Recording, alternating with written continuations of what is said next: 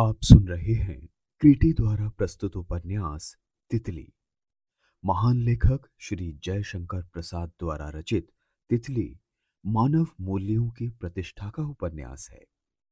इसमें तितली, शैला, माधुरी श्याम कुमारी राजकुमारी जैसे नारी चरित्र शक्ति अर्जित करके सामाजिक जीवन को बदलते हैं। तो सुनिए ये शानदार रचना मेरी, यानी सचिन शर्मा की आवाज़ में। खंड चार, भाग एक। मधुबन और रामदीन दोनों ही उस गार्ड की दया से लोको ऑफ़िस में कोयला ढोने की नौकरी पा गए। हावड़ा के जनाकीर्ण स्थान में उन दोनों ने अपने को ऐसा छिपा लिया जैसे मधुमक्खियों के छत्ते में कोई मक्खी। उन्हें यहाँ कौन पहचान सकता था? सारा शरीर काला, कपड़े काले और उनके लिए संसार भी काला था। अपराध करके वो छिपना चाहते थे। संसार में अपराध करके प्राय मनुष्य अपराधों को छिपाने की चेष्टा नित्य करते हैं। जब अपराध नहीं छिपते, तब उन्हें ही छिपना पड़ता है। और अपराधी संसार उनकी इसी दशा से संतुष्ट होकर अपने नियमों की कड़ाई से प्रशंसा करता है। वो बहुत दिनों से सचेष्ट हैं कि संसार से अपराध उन्मूलित हो जाए, किंतु अपनी चेष्टाओं से वो नए नए अपराधों की सृष्टि करता जा रहा है। हाँ तो वो दोनों अपराधी थे। कोयले की राख उनके गालों और मस्तक पर लगी रहती, जिसमें आँखें विलक्षणता से चमका करती। मधुबन प्राय रामदीन से कहा करता, जैसा किया उसका फल तो खूब मिला। मुँह में कालिख लगाकर देश निकाला, इसी को कहते हैं ना। भैया, सबका दिन बदलता है, कभी हम लोगों का दिन भी पलटेगा रामदीन ने कहा। उस दिन दोनों को छुट्टी मिल गई थी। उनके टीन से बने मोहल्ले में अभी सन्नाटा था। अन्य कुली काम पर से नहीं आए थे। सूर्य की किरणें उनकी छाजन के नीचे हो गई थी। उनका घर पूर्व के द्वार वाला था। सामने एक छोटा सा गढ़ा था जिसमें गंदला पानी भरा था। उसी में वो लोग अपने बर्तन मांजते थे। एक बड़ा सा ईंटों का ढेर वहीं पड़ा था जो चौतरे का काम देता है। मधुबन मुँह साफ़ करने के लिए उसी गढ़े के पास आया घृणा से उसको रोमांच हो गया। उसकी आँखों में ज्वाला थी, शरीर भी तप रहा था। ज्वर के पूर्व लक्षण थे। वो अंजलि में पानी भरकर उंगलियों की संधि से धीरे धीरे गिराने लगा। रामदीन एक पीतल का तसला मांज रहा था। वहाँ चार ईंटों की एक चौकी थी। चिरकिट उस चौकी पर अपना पूर्ण अधिकार समझता था। वो जमादार था।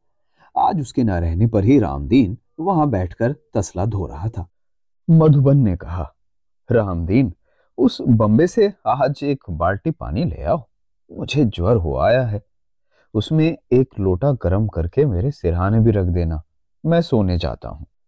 भैया, अभी तो किरण डूब रही है। तनिक बैठे रहो।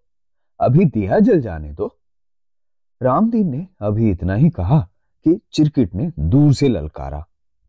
कौन है रे चौतरिया पर बैठा? रामदीन उठने लगा था। मधुबन ने उसे बैठे रहने का संकेत किया। वो कुछ बोला भी नहीं, उठा भी नहीं। चिरकिट ये अपमान कैसे सह सकता था? उसने आते ही अपना बर्तन रामदीन के ऊपर दे मारा। मधुबन को कोयले की कालीमा से जितनी घृणा थी, उससे अधिक थी चिरकिट के घमंड से। वो आज कुछ उत्तेजित था। मन की स्वाभाविक क्रिया कुछ तीव्र हो उठी। उसने कहा यह क्या चिरकिट? तुमने उस बेचारे पर अपने जूठे बर्तन फेंक दिए? फेंक तो दिए, जो मेरे चौतरिया पर बैठेगा, वो इसी तरह, वो आगे कुछ कह ना सका। इसलिए मधुबन ने कहा, चुप रहो, चिरकिट तुम पाजीपन भी करते हो और सबसे टर्राते हो। वो बर्तन मांझ कर ईट नहीं उठा ले जाएगा। हट जाता है तो तुम भी मांझ लेना। नहीं, उसको अभी हटना होगा। अभी तो ना हटेगा। गरम ना हो, बैठ जाओ। वो देखो, तसला धुल गया। क्रोध में उन्मत्त चिरकिट ने कहा, यहाँ धांधली नहीं चलेगी? ढोएँगे कोयला, बनेंगे ब्राह्मण ठाकुर। तुम्हारा जनेऊ देखकर यहाँ कोई न डरेगा। ये गाँव नहीं है, जहाँ घास का बोझ लिए जाते भी तुमको देखकर खाट से उठ खड़ा होना होगा। मधुबन ने अपने छोटे कुर्ते के नीचे लटकते हुए जनऊ को देखा। फिर उस चिरकिट के मुँह की ओर। चिरकिट उस विकट दृष्टि को सह ना सका। उसने मुँह नीचे कर लिया था, तब भी झापड़ लगा ही। वो चिल्ला उठा, अरे मनवा, दौड़ रे, मार डाला रे!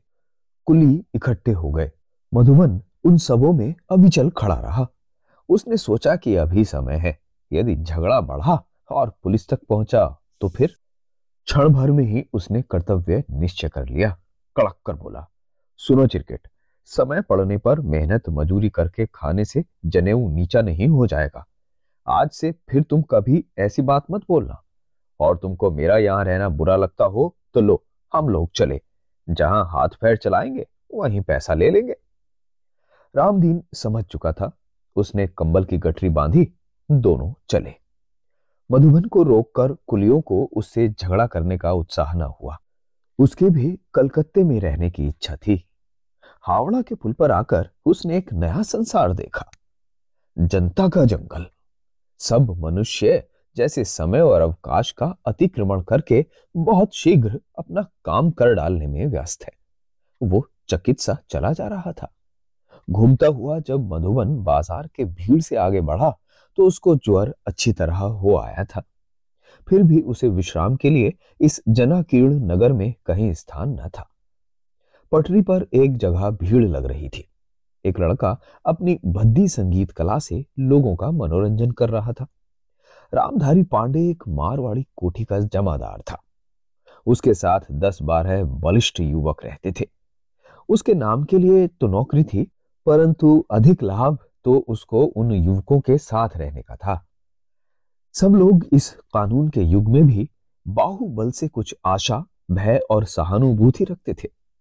सूरती चूना मलते हुए प्राय तमोली की दुकान पर वो बैठा दिखाई पड़ता और एक ना एक तमाशा लगाए रहने से बाज़ार में उसके बहुत से काम सदा करते थे। रहीम नाम का एक बदमाश मछुआ में उन दिनों बहुत तप रहा था, इसलिए रामधारी की पाँचों उंगलियाँ घी में थी। रहीम के दल का ही वो लड़का था। उसका काम था कहीं भी खड़े होकर नाच गाकर कुछ भीड़ इकट्ठी कर लेना। उसी समय उसके अन्य साथी गिरीकट लड़के जेब कतरते थे। उन सबों की रक्षा के लिए रहीम के दो एक चर भी रहते थे, जो आवश्यकता होने पर दो चार हाथ इधर उधर चलाकर लड़कों के भागने में सहायता करते थे। रामधारी और रहीम में संधि थी। साधारण बातों पर वो लोग कभी झगड़ते न थे। जिनसे पूरी थैली मिलती, उनके लिए कभी कभी दो चार खोपड़ियों का रक्त निकाल दिया जाता था। वो भी केवल देखने दिखाने के लिए। कलकत्ते में यहाँ व्यापार खुली सड़क पर चला करता था। हाँ तो वो लड़का गा रहा था, भीड़ इकट्ठी थी। कोई अच्छी सी ठुमरी का टुकड़ा उसके कोमल कंठ से निकलकर लोगों को उलझाए था। इतने में ही भीड़ के उसी ओर जिधर मधुबन खड़ा था, गड़बड़ी मची। किसी मारवाड़ी युवक की जेब कटी। उसने गृहकट का हाथ नोट के पुलंदों के साथ पकड़ा। साथ ही चमड़े के हंटर की गांठ उसके सर पर बैठी, वो अभी तिलमला ही रहा था। तो रामधारी ने देखा कि उसे युवक की कोठी से कुछ मिलता है। अब उसका बोलना धर्म हो गया। उसने हाँ हाँ करके उछलकर मारने वालों को पकड़ ही लिया। फिर भी पांडे ने भूल की। उसका कोई साथी वहाँ न था। उधर रहीम के दल वाले वहाँ उपस्थित थे। फिर क्या? चल गई। रामधारी पूरी तरह से घिर गया और वो अधेड़ भी था। तब भी उसकी वीरता देखते ही बनी। मधुबन तो इस अवसर से अपने को कभी वंचित ही नहीं कर सकता था। वो भी एक कोना पकड़कर ये दृश्य देखने लगा। तीन चार मिनट में ही एक कांड हो गया। कई दर्शकों के भी सिर फटे और रामधारी केले के छिलके पर फिसल कर गिर चुका था। सहसा मधुबन ने रहीम के दलवाले के हाथ से लकड़ी छीन ली और उधर नटखट रामदीन ने उस लड़के के हाथों से नोटों का बंडल पहले ही झटक लिया था। मधुबन ने जब रहीम के दल को भागने के लिए बाध्य किया, तब रामधारी के साथी और उधर से रहीम के दल वाले भी जुट गए थे। इतने में पुलिस का हल्ला भी पहुँचा। अब तक जो युवक चुपचाप बड़ी तन्मयता से मधुबन के शरीर और उसके लाठी चलाने के अंदाज को देख रहा था, उसके पास आकर बोला, तुम पकड़े ना जाना चाहते हो तो मेरे साथ आ जाओ। मधुबन समझ गया। युवक के पीछे मधुबन और रामदीन एक दूसरी गली में घुस गए। उस गली के भीतर भी कितने मोड़ों से घूमते हुए वो लोग जब एक छोटे से घर के किवाड़ों को खोलकर भीतर घुसे तो मधुबन ने देखा कि यहाँ दरिद्रता का पूरा साम्राज्य है। एक गगरी में जल और फटे हुए गूदड़ का बिछावन। बस और कुछ नहीं। युवक ने कहा, मैं समझता हूँ कि तुमको नोटों की आवश्यकता नहीं है, क्योंकि उन्हें लेकर जब तुम कहीं भुनाने जाओगे, तुरंत वहीं पकड़ लिए जाओगे। इसलिए उन्हें तो मेरे पास रख छोड़ो। और लो, ये पाँच रुपए रखो। अपने लिए सामान रखकर दो चार दिन यहीं कोठरी में पड़े रहो। फिर देखा जाएगा। इतना कहकर उसने एक हाथ तो नोटों को लेने के लिए बढ़ाया और दूसरे से पाँच रुपए देने लगा। मधुबन चकित होकर उसका मुँह देखने लगा। कैसे नोट? इतने में रामदीन ने नोटों का बंडल निकालकर सामने रख दिया। मधुबन ने पूछा, अरे तूने इतने नोट कहाँ से पाए? क्या उससे तूने छीन लिया पाजी? क्या फिर यहाँ चोरी में पकड़वाएगा? यह है कलकत्ता। मालूम होता है कि तुम लोग अभी नए नए आए हो।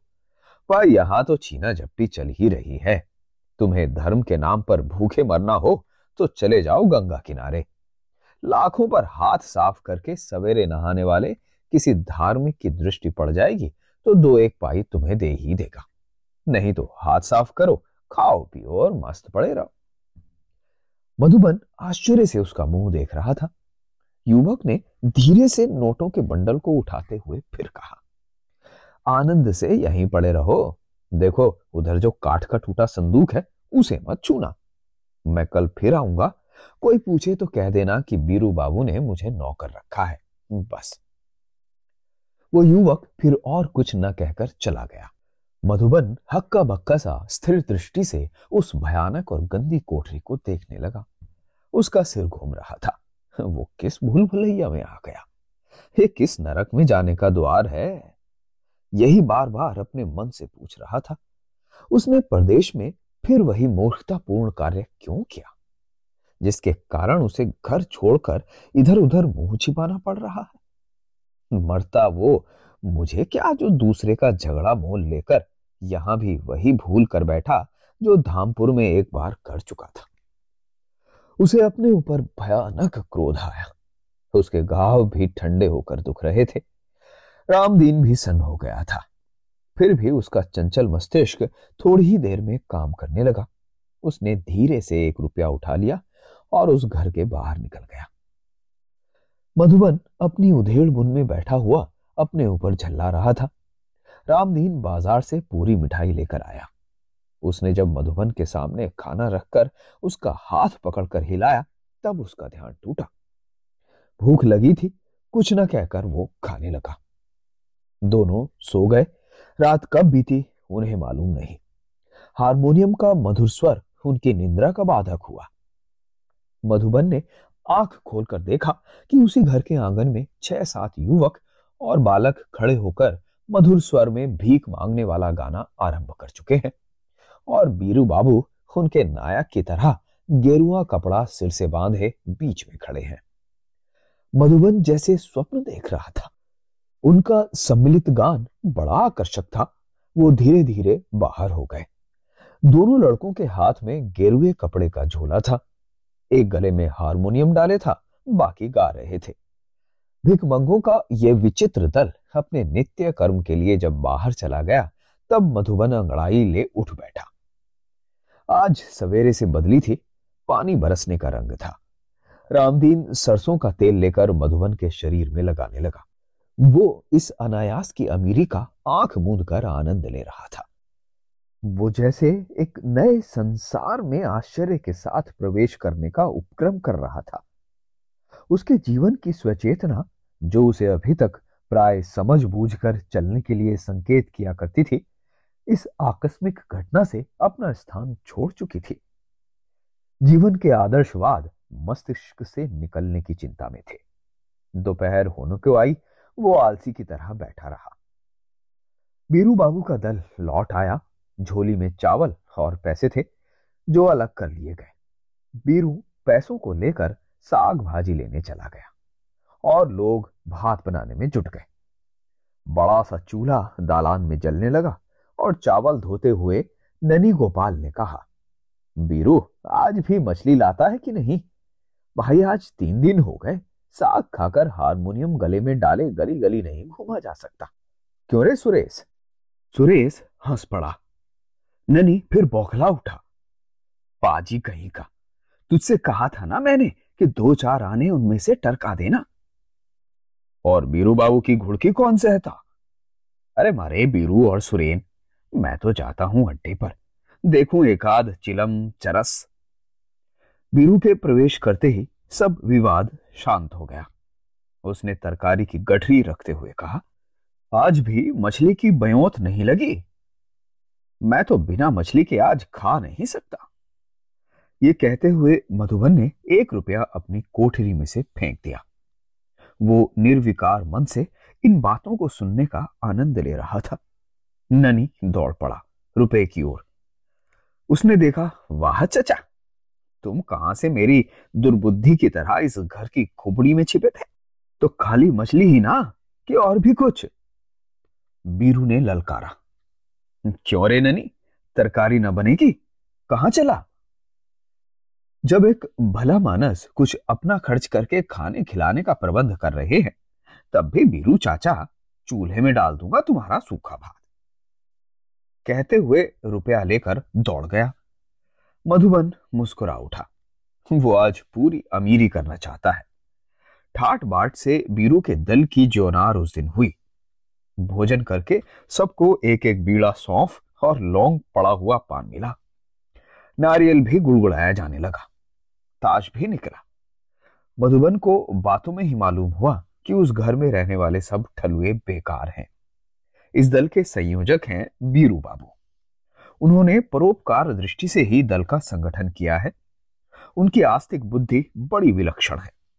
अपने दल के सामने जब वो व्याख्यान देते हैं तो सदा ही मनुस्मृति का उदाहरण देते हैं।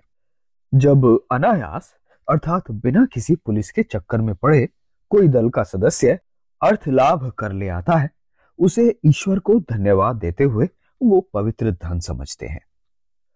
उसे ईश्वर की सहायता समझकर दरिद्रों के लिए, अपने दल की आवश्यकता की पूर्ति के लिए व्यय करने में कोई संकोच नहीं करते, चाहे वो किसी तरह से आया हो। उन्होंने स्कूल की सीमा पर खड़े होकर कॉलेज को दूर से ही नमस्कार कर दिया था। वो तब भी व्याख्यान वाचस्पति थे, लेखक पुंगव थे। बंगाल की पत्रिकाओं में दरिद्रों के लिए बराबर लेख लिखा करते थे। मधुबन की उदारता को संदेह की दृष्टि से देखते हुए उस दिन संघ के धन को मित व्ययिता से खर्च करने का उपदेश देते हुए जब अंत में कहा कि ईश्वर सबका निरीक्षण करता है, उसके पास एक एक दाने का हिसाब रहता है, तब झल्लाते हुए ननी ने कहा अरे भाई, तुमने मनुष्य को अच्छी तरह समझ लिया क्या? जो अब ईश्वर के लिए अपनी बुद्धि की लंगड़ी टांग अड़ा रहे हो। हम लोग हैं भूखे, सब तरह के अभावों से पीड़ित। पहले हम लोगों की आवश्यकता पूरी होने दो। जब ईश्वर हमसे हिसाब मांगेंगे, तब हम लोग भी उनसे समझ लेंगे। एक तो मछली सात एकादशी के बाद मिली, वो भी तुमसे देखा नहीं जाता। बीरू ने देखा कि उसके बड़प्पन में मट्टा लगता है। उसने संभल कर हँसते हुए कहा, अरे, तुम तो चिढ़ गए। अच्छा भाई, वही सही। अच्छी बात का प्रमाण यही है कि वो सबकी समझ में नहीं आती तो ठीक है। मधुबन चुपचाप इस विचित्र परिवार का दृश्य देख रहा था। उसके मन में समय पर निर्भय होकर निश्चिंत भाव से संसार यात्रा करते रहने का विचार घनीभूत होता जा रहा था। उसमें अन्य मनुष्यों से सहायता मिलने का लोभ भी छिपा था। वो मानसिक परावलंबन की ओर ढुलक रहा था। मनुष्य को कुछ चाहिए। वो किस तरह से आ रहा है, इस पर ध्यान देने की इच्छा नहीं रह गई। दूसरे दिन बीरू ने एक रिक्शा गाड़ी मधुबन के लिए खरीद दी। मधुबन रात को उसे लेकर निकलता। वो सरलता से दो तीन रुपए ले आने लगा। रामतीन उस दल का सेवक बन गया। दिन को कोई काम न करके रात को निकलने में मधुबन को कोई असुविधा ना थी। कुछ लोग भीख मांगते हुए, कुछ लोग अवसर मिलने पर रात को कुली का काम भी कर लेते। महीनों के भीतर ही एक रिक्शा और आ गई। अच्छी आय होने लगी। उस दल के उड़िया, बंगाली और युक्त प्रांतीय आनंद से एक में रहते थे। रात के दस बजे थे। हावड़ा से चांदपाल घाट को जाने वाली सड़क पर मधुबन अपनी रिक्शा लिए धीरे धीरे चला जा रहा था। वो बैंड बजने वाले मंडों पर खड़े होकर गंगा की धारा को क्षण भर के लिए देखने का प्रयत्न करने लगा। इतने में एक स्त्री का हाथ पकड़े हुए एक बाबू साहब लड़खड़ाती चाल से रिक्शा के सामने आकर खड़े हो गए। मधुबन रुककर आज्ञा की प्रतीक्षा करने लगा। दोनों ही मदिरा के नशे में झूम रहे थे। मधुबन ने पूछा हाबड़ा तुम पूछ कर क्या करोगे? मैं जिधर चलता हूँ, उधर चलो। क्या? मधुबन ने पूछा, बड़ा बकवादी है तो फिर बैठ जाइए। दोनों रिक्शा पर बैठ गए। मधुबन उन्हें खींच ले चला। हाँ, उन मदोन्मत्त विलासी धनियों के लिए वो पशु बन गया था। गंगा का स्पर्श करके आती हुई शीतल वायु धीरे धीरे बह रही थी। मधुबन रिक्शा खींचते हुए सोच रहा था, यदि मैं ना छिपता तो फांसी होती और ना होगी, कभी मैं ना पहचान लिया जाऊँगा। इसी पर कैसे विश्वास कर लो? ये दुष्ट मनुष्यों का बोझ मैं गधों की तरह ढो रहा हूँ। मेरी शिक्षा, मेरा वो उन्नत हृदय सब कहाँ गया? क्या मैं छाती ऊँची करके दंड झेलने में असमर्थ था? और भय का वो पहला झोंका? उसी में मैना ने मुझे भगाने के लिए? हाँ, मैना, वो वेश्या। उसने मुझसे रुपए भी लिए और मुझे उस समय निकाल कर बाहर भी किया। मैं पापी था, अछूत था, पर वो चांदी के चमकीले टुकड़े, उनमें पाप कहा? धीरे से उन्हें वो रख आई और मैं भगा दिया गया। रिक्शा पर बैठे हुए बाबू साहब ने कहा, अरे, बहुत धीरे धीरे चलता है। मधुबन अड़ियल टट्टू की तरह रुक गया। उसने कहा तो बाबू साहब, मैं घोड़ा नहीं हूँ, आप उतर कर चले जाइए। मारे हंटरों के खाल खींच लूँगा। नवाबी करने की इच्छा थी तो रिक्शा क्यों खींचने लगा? चल, तुझे दौड़कर चलना होगा। अच्छा उतरो, नहीं तो मधुबन को आगे कुछ करने से रोककर उस स्त्री ने कहा, अब बड़ा हठी है। थोड़ी दूर तो हावड़ा का पुल है। वहीं तक चल। नहीं, इसे सूता पट्टी के मोड़ तक चलना होगा मैं ना अनवरी के दवाखाने तक। ठीक वहाँ तक बिना पहुँचे श्यामलाल उतरने के नहीं। मधुबन के शरीर में बिजली सी दौड़ गई। मैं ना और ये श्यामलाल? वही दंगल वाले बाबू श्यामलाल, यहाँ कलकत्ता में। ठीक तो? उसके क्रोध के कितने कारण एकत्र हो गए थे, वो अब अपने को रोक न सका। उसने रिक्शा छोड़ दी। वो झटके से पृथ्वी पर आ गिरा और मैना के साथ बाबू श्यामलाल भी। मैना भी गहरे नशे में थी। श्यामलाल का तो कहना ही क्या था? दोनों रिक्शा से लुढ़क कर नीचे आ गिरे। मधुबन की पशु प्रवृत्ति उत्तेजित हो उठी थी। उसने एक लात कसकर मारते हुए कहा, पाजी श्यामलाल गोंगों करने लगा। उसकी पसली चरमरा गई थी। किंतु मैना चिल्ला उठी। थोड़ी दूर खड़ी पुलिस ने उसे दौड़कर पकड़ लिया। मधुबन को विवश होकर फिर उन्हीं दोनों को लादकर पुलिस के साथ जाना ही पड़ा। दूसरे दिन हवालात में मैना और मधुबन ने एक दूसरे को देखा। मैना चिल्ला उठी। मधुबन? मैना? मधुबन ने उत्तर दिया। दोनों चुप थे। पुलिस ने दोनों का नाम नोट किया। श्यामलाल और मैना अनवरी के दवाखाने में पहुंचाई गई। मधुबन पर अभियोग लगाया गया।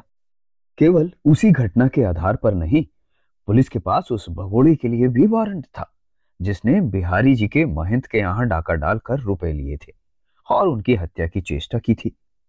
पुलिस की सुविधा अनुसार उपयुक्त न्यायालय में मधुबन की व्यवस्था हुई। उसके ऊपर डाके डालने के दोनों अभियोग थे। न्यायालय में जब मैना ने उसे पहचानते हुए कहा कि उस रात में रुपयों की थैली लेकर छिपने के लिए मधुबन मेरे यहाँ अवश्य आया था, पर मैंने उसे अपने यहाँ रहने नहीं दिया। वो रुपए लेकर उसी समय चला गया। तो मधुबन उसके मुँह को हेक टक देख रहा था। मैना? वही तो बोल रही थी। वो वहाँ धन की प्यासी, पिशाची उसका संकेत, उसकी सहृदयता, सब अभिनय, रुपए पचा लेने की कारीगरी। मधुबन को काट मार गया। वो चेतना विहीन शरीर लेकर उस अद्भुत अभिनय को देख रहा था। उसे दस वर्ष सपरिश्रम कठोर कारावास का दंड मिला। बीरू बाबू ने रिक्शा खरीदने की रसीद दिखाकर रिक्शा पर अपना अधिकार प्रमाणित कर दिया। रिक्शा उन्हें मिल गया। उस परोपकार संघ में मूर्ख रामदीन फिर रिक्शा खींचने लगा। हाँ ननी गोपाल उस संघ से अलग हो गया। उसे बीरू बाबू से अत्यंत घृणा हो गई।